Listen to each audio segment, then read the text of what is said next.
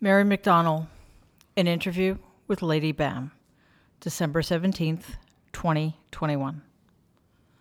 Although I've been interviewed a lot since July 2020, only once has an interview been in person. My sit down with George Stephanopoulos on July 16th of last year. That changed on November 16th, 2021, when I met Mary McDonnell at the Lucerne Hotel on the Upper West Side in Manhattan. The first time I saw Mary McDonnell as an actor was in the sitcom ER, which aired from 1984 to 1985. I watched the reruns in 1992 when I was living in a studio apartment on the Upper East Side. I liked the show, but there was something about Mary's performance in particular that intrigued me. I think I've seen most of the movies and TV shows she's been in since. When one becomes that familiar with somebody's work, it's hard not to make assumptions or draw conclusions, no matter how erroneous, about what kind of person they are. This is especially true of an actor like Mary, who has played characters like Elma Radnor in Matewan and May Alice Culhane in Passion Fish. By the way, I don't think I fully understood what chemistry was until I watched the scenes between Mary and Alfre Woodard in this extraordinary film.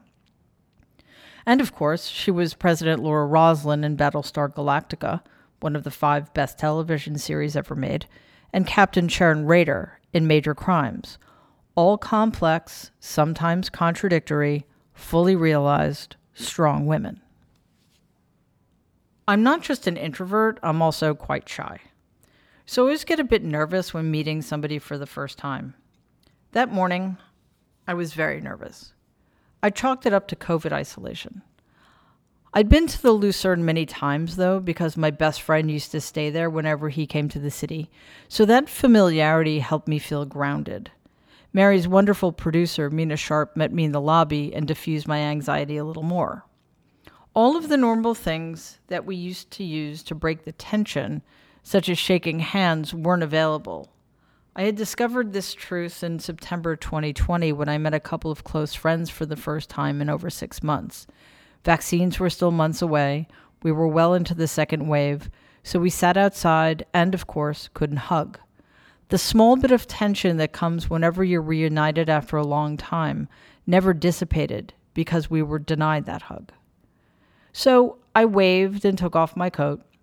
After exchanging some pleasantries, we sat down, and as soon as we started to talk in earnest, I realized this interview was going to be different from all of the others. It wasn't simply going to be about my books or politics or the state of the world, but it would instead be a give and take between two people who shared many of the same concerns, passions, and struggles. In fact, it felt less like an interview than a conversation with an old friend.